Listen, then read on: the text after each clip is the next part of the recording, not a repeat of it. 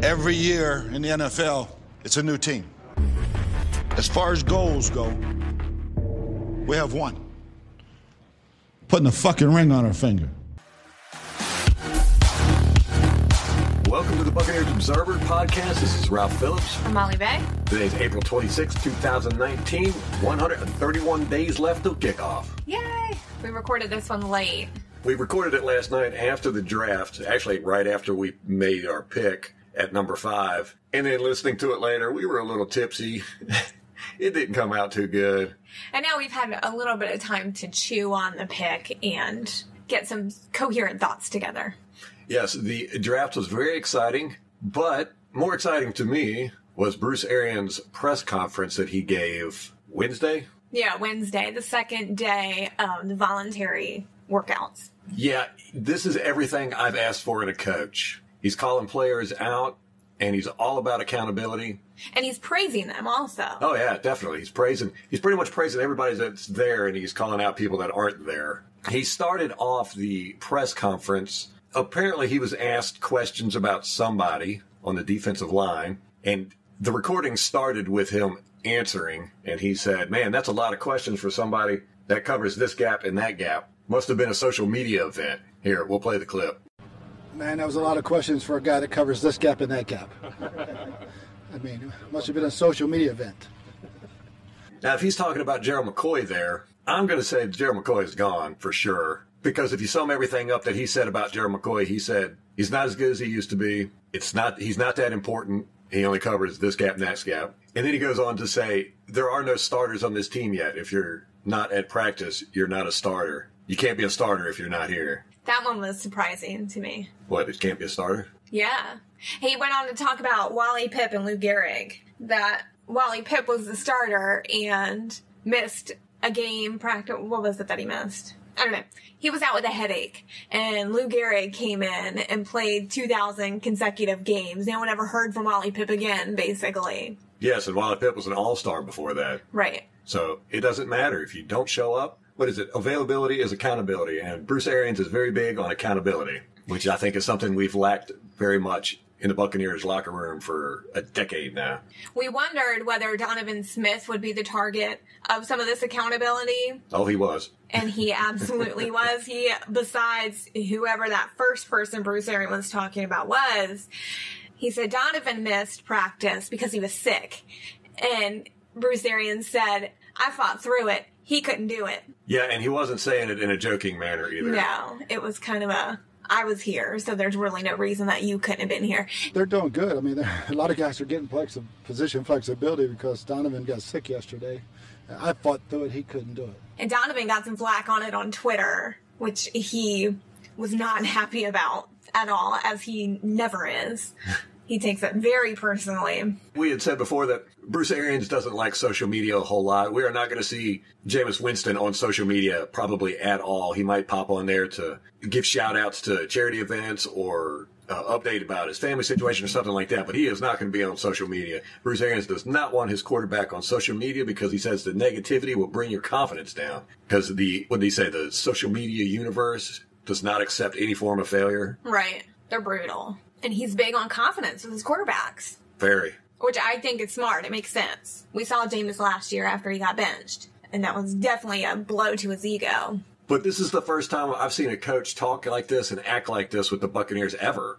Bruce Arians does not have a problem using the media to call out his players and praise his players. I mean, he's very media savvy. And we saw him praise Peyton Barber in the media immediately, Vernon Hargreaves. I mean, there are players that he's absolutely brought up, and you can see the impact that it's had on the player's demeanor publicly. So I think he uses it to get guys inspired.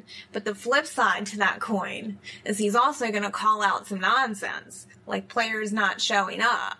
Which is something we've needed. Absolutely. And Donovan Smith, in particular, it's not that he's not showing up and available. We know that that's his strong suit, is just being a body on the field. But whether he's actually productive and helping, that was always our critique, and that was our issue with his contract, is that he's inconsistent with his effort. And it's clear from Bruce Arians' comments that's not going to fly anymore. Yeah, he's not going to put up with that. And that was something I was worried about with Donovan Smith, that his effort on the field is lacking sometimes. And now that he's got the huge payday, what's his incentive to be more aggressive on the field? None. None at all. He had every incentive in the world last season, and it didn't even matter. Yeah, he had a contract year, and he played probably the worst he's played since he's been here, and he still got big paydays. So I think his attitude might need a little bit of adjusting, and I think Bruce Arians is just the guy to do it. Hell, I don't think Bruce Arians would have a problem benching him. I don't think so either. Obviously, the comment about we don't have any starters, you got to be practicing to be a starter. Availability is accountability. That's right. I mean, he said it right there. And he's using it to send a message to the players, without question. Yes, and he's made it known that he's doing a culture change in Tampa, which has been greatly, greatly needed. He says he doesn't believe in chemistry, believes in accountability. He said when you are building culture, it is all about accountability. So, and that's something I've been saying for years. You know, we just don't hold our players accountable. Donovan Smith being probably the main guy that I bring that up about. So it's going to be very, very interesting. His press conference was more interesting to me than the draft was. Absolutely. But it does give us a nice segue into the draft. Yes. There's a lot of people are really happy about picking Devin White 5th overall. Mm-hmm. A lot of Bucks fans are on board. They're very excited. But you always get that small contingent of fans. And unfortunately, one of them happens to be a prominent figure in the media for Bucks News. They're fans as well. And I'm talking about Joe Bucks fan. Mm-hmm. I like Joe Bucks fan for the information that they give. I do not like them for their negativity. They are usually the first on the fire the coach bandwagon. And they tend to get people riled up. And usually it starts with them and Pewter Report. Yeah. Most of the time. We picked Devin White, 5th overall, a linebacker. When we could have picked Josh Allen, because he did fall to us. Yeah. Or an edge rusher, which everyone is. I think there were mainly two camps, the ones that wanted defensive line and then the ones that were all about a linebacker. And so everyone who was rah-rah in the defensive line, those people are upset. And that's Joe Bucks fan. He thinks a pass rusher is what we needed. A pass rusher is what was going to fix the team. Yeah, well, he talked about it. Who was it? Which one of the Joes? One of the Joes was very adamant that we needed a pass rusher, and if we picked Devin White, he was going to be very livid. Well, we picked Devin White, and he's very livid. Right. So the articles are up today. Now, I will say a lot of Bucks fans in the comments are saying, slow down, Joe. Like, calm it down. And there's still a lot of positivity there. Well, yeah, I mean, you can't knock this. I mean, two of the greatest players we've had on the Buccaneers in the history of the sport, and one who made me become a Buccaneer fan was Hardy Nickerson, linebacker. Another linebacker who solidified, and if you want to argue about it, actually took us to the Super Bowl, was Derek Brooks, linebacker. So, you know, we have a history of strong linebacker play in Tampa. I don't think this is so much about the position. I think this is more about the culture. How so? There's a lot of talk that Devin White is not only a strong player, but he's a very strong leader. Yes. And with Kwon leaving, we have a leadership vacuum on the defense.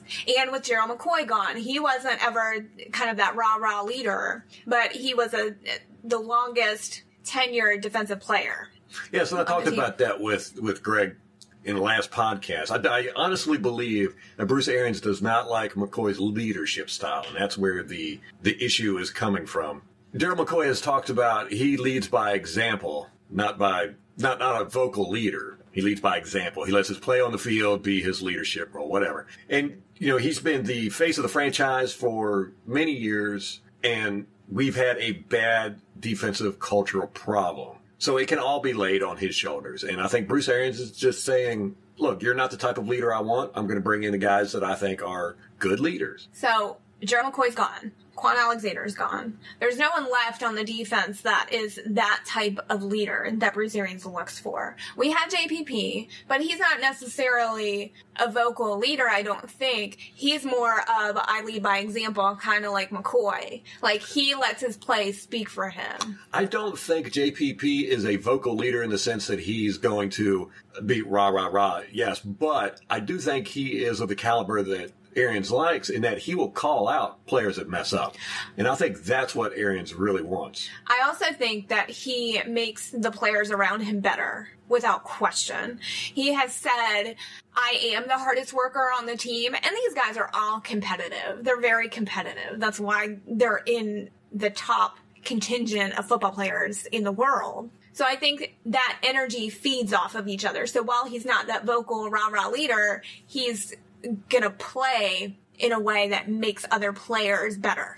Yes, and after the Chicago game, when he was just devastated, I mean, he had never had a loss like that in his career, he had said. And you could just tell he had a sense of, I seem to be one of the very few in this locker room who's upset about this. And he was kind of shocked by the culture of losing in Tampa Bay. And then a few weeks later, he called out, or I think it was towards the end of the season, JPP said, there's just a lot of people here that just don't care about winning. They don't keep it real. And, you know, I think Arians is going to come in and probably give him the ability to get up into people's faces who are like that and call them out, you know. Trying to change. That's what Arians wants. I mean, he said it in his book. He says it all the time. He wants his players to hold each other accountable. And he really likes the veterans to do it. Him bringing in this rookie Devin White and expecting him to do it, I don't know. But he did. Tyrann Mathieu in Arizona was kind of the same way in the sense that he came in and immediately had an impact in the locker room.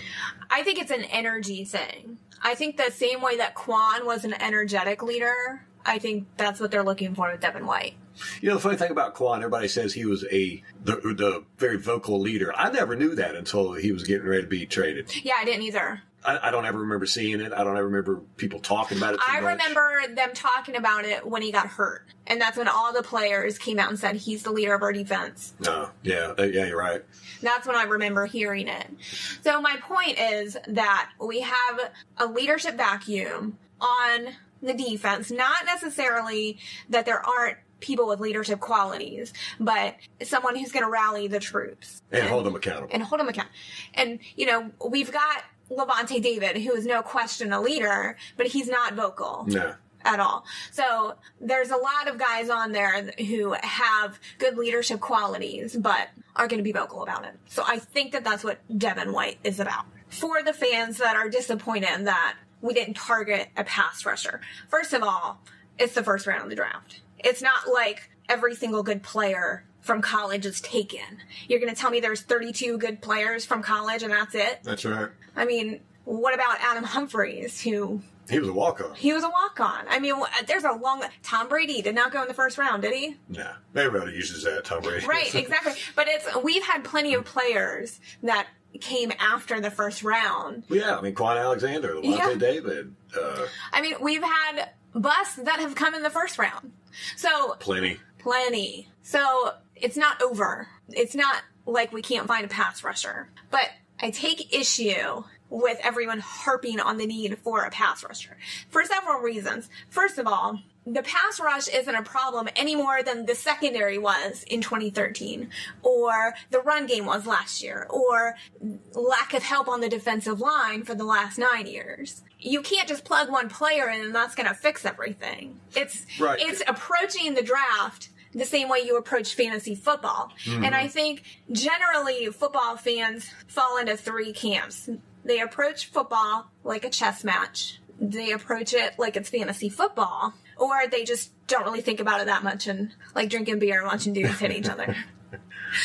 But to approach it as if it's fantasy football is how we've done it for the last 10 years. Mm-hmm. Yes. It doesn't work. Yeah, the perfect example is when our secondary was getting torched in Shiano's first year. And then so they go out, they draft in Shiano's second year. After the first year when the secondary was just giving up all kinds of yards in the passing, although we had the 12th best run defense in the history of the NFL, our secondary sucked. So everybody's complaining, and this is the whole fantasy football mentality. Oh, if you get this player from here with these stats and you plug them in here, that's going to improve your team to those stats. But it never works out that way. We went out and we got Daryl Revis. We traded with them.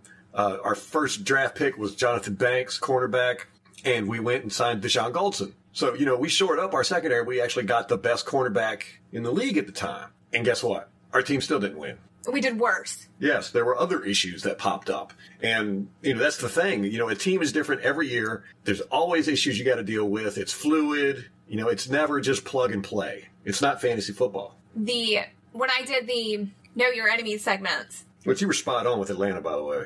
Offensive line? Yes. Yeah. They picked two offensive linemen in the first round. I did see that. When I was doing the Know Your Enemy segments and looking into what the teams might need, every single one of them said an edge rusher. Right. What is it about an edge rusher that is so elusive in the NFL? Everybody's looking for one. Everybody. Yes.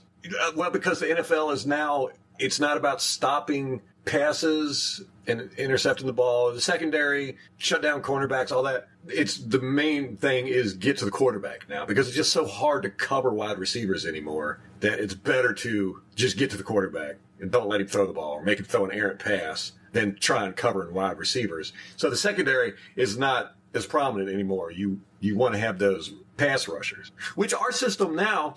And this is why, you know, everybody's like, oh, we should have got Keenan Wentz or Josh Allen or, you know, some edge rushers and everything. Watch Todd Bowles' defense and listen to what Bruce Arians is saying. We are going to be an attack defense. These linebackers, all these linebackers he's getting are pass rushing linebackers. I mean, they're good in coverage too, decent in run stopping. Our whole team is set to attack the quarterback. So to me, Shaquille Barrett is an edge rusher. If you ask me, that's what he is. Right.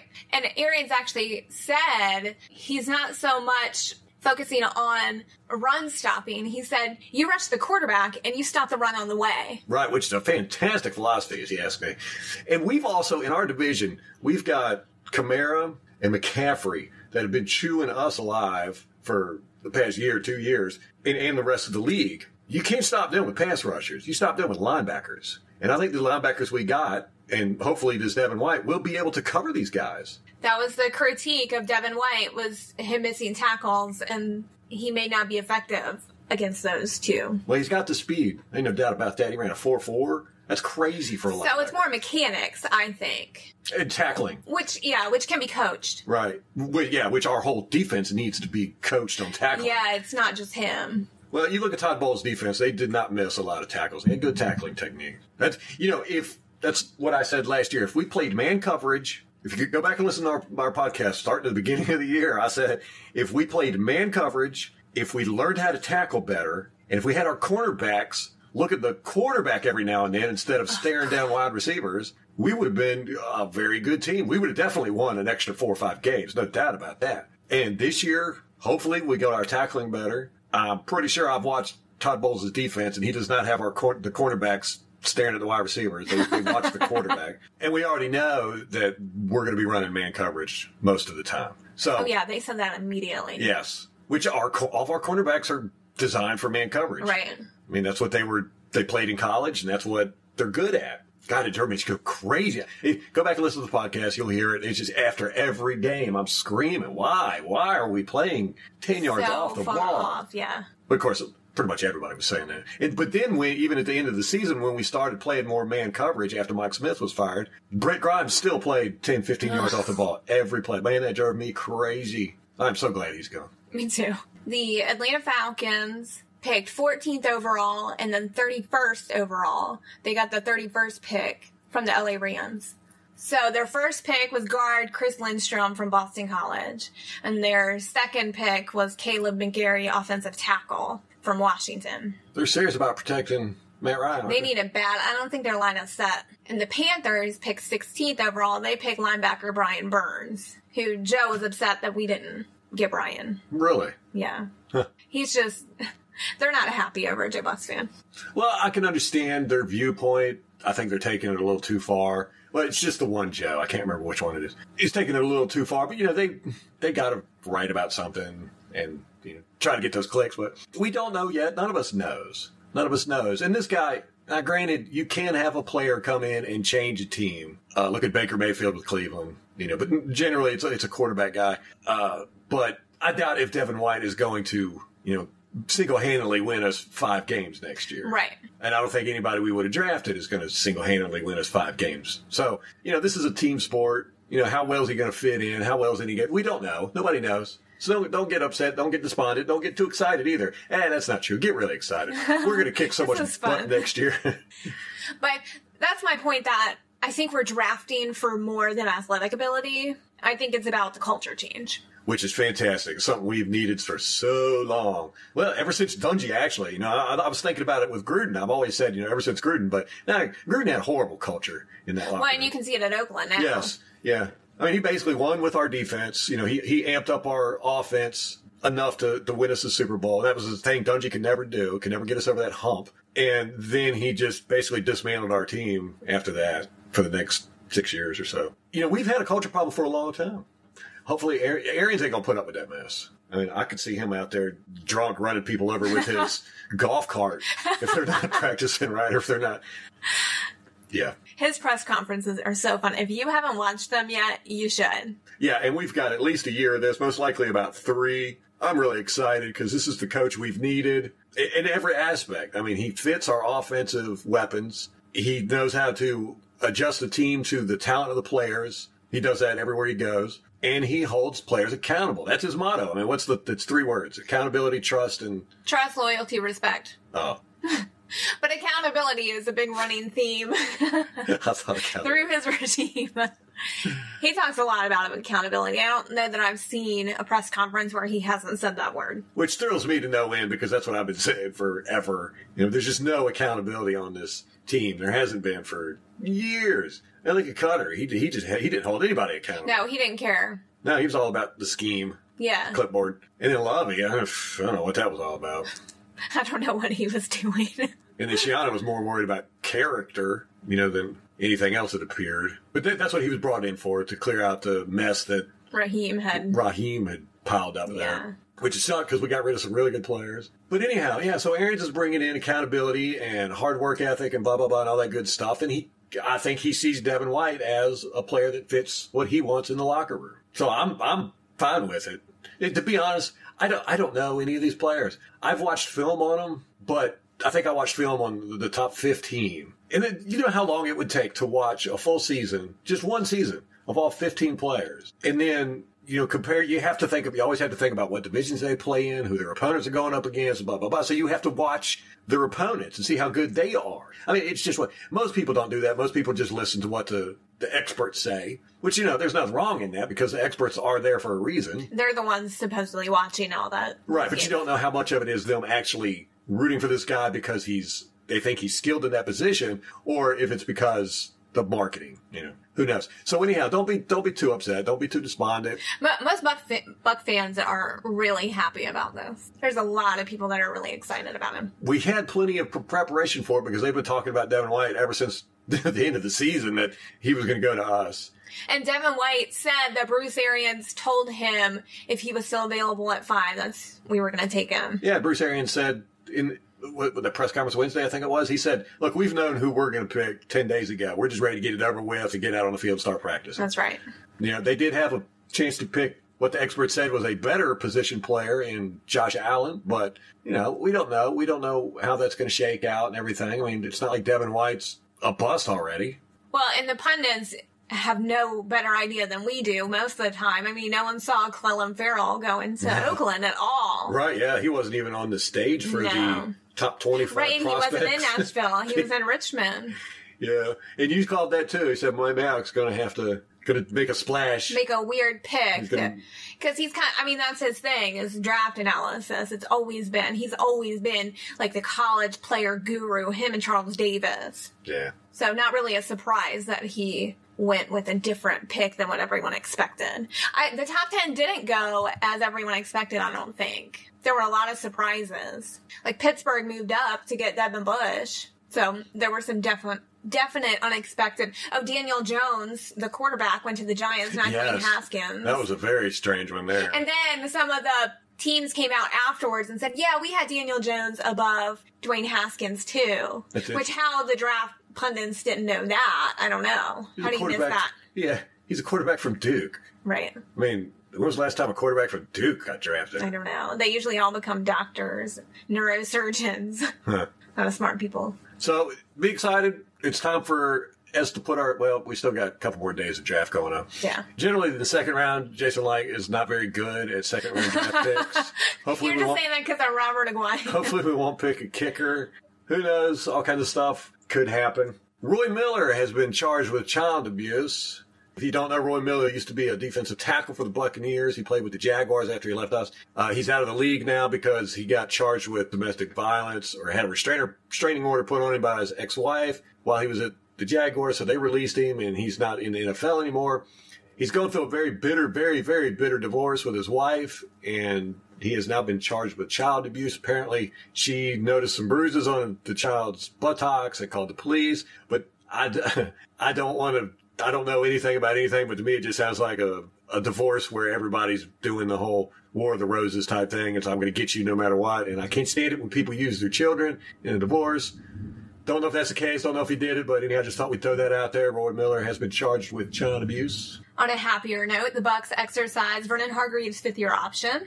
Yeah, that's shocking that they did it this early. What's that all about? And the season hasn't even started. I think they're just really trying to give him a boost of confidence. Yeah, so it covers the 2020 season. Well, you know, he was drafted. He was a first-round draft for us. Pretty hot pick. Oh, each team must choose whether to pick up that option before the player's fourth season. The specific deadline is May 3rd, so they have to do it. Really? Yeah. No, no, no, no. So this is actually the third year in a row where Tampa Bay has picked up that option on the relevant first-rounder. They did it with Mike Evans in 2017 and Jameis Winston last year. But the thing with picking up the option is you could drop it at any time. I mean, we could drop him without having to. It's not guaranteed. We're just saying no other team can mess with you. You're not a free agent. Oh, they become exclusive rights free agents? Or restricted free agents, one of those? No, they don't become free agent at all. Oh. We have their contract, and we're saying we're going to keep you on for 5 years, but we could still cut them with no loss. Gotcha. Without having to pay them. So it's not necessarily guaranteed. No, it's not guaranteed at all. We could have exercised the fifth-year option on Adrian Claiborne way back when he was in his... Huh. But we didn't do it. We didn't win a Super Bowl. One of these days we're going to do a list of all the ex-Buccaneers in the past 10 years that have gone on to win Super Bowls. But I wonder if it's any higher than any other team. I don't know. We should do a comparative analysis. Yeah. I do think it's very higher, very much higher. I mean, just about everybody we cut, it seemed like, in the past 10 years has gone on to win a Super Bowl. That would be a really interesting... God, that would be so hard to do across the league. An analysis. Yeah, so then you can't say that you don't have talent if they're going on to... Well, the way you could do it is to just get the Super Bowl teams, Super Bowl winners, or just get the teams that went to the Super Bowl, look at their players and see where they came from. That's a good idea. It'd be better to go backwards than to go through each team and see who they've cut, track their progress. Anyway. Yeah, that's true. Maybe we'll try to do that. Yeah. I'll try to do that. All right, Buck fans. Day one of the draft is done. We've got Devin White. He's going to be a monster. He's going to get the culture in Tampa Bay up to par like everybody wants it to be. He's going to help with that. Bruce Arians' presser was great. We have a coach who has no tolerance for bullshit. He's about accountability, and he's a winner, too, so that helps. Oh, good Lord. Look at, you know, he's won 2 Super Bowls. Not as head coach, but as offense coordinator. He's coached Ben Roethlisberger. Peyton Manning. Andrew Luck. Carson Palmer. There's a long list. I can't keep up with all of them. Yes, and they've all gone on to have great success. And he's been on, I haven't looked at his, like, winning, his record since he's been in the NFL as an assistant and as a head coach, but I'm pretty sure it's way, way positive. He just wasn't on that many losing teams. No. And while he was at Pittsburgh, they were dominant. Right. When he was in Colts, they were dominant. When he was at Arizona, they were dominant. So he knows something about how to win, and that's what we need. Because we have a whole team of people who don't know how to win and seem to be okay with losing. That's going to change, guys. I'm excited. The fan base is going to get there one day, too. I think we're all going to be in shock at first when we start winning, and then it's just going to be all out. Yeah, I think we're going to take... We're definitely going to take the division by storm, but I think we're going to take the league by storm. And people...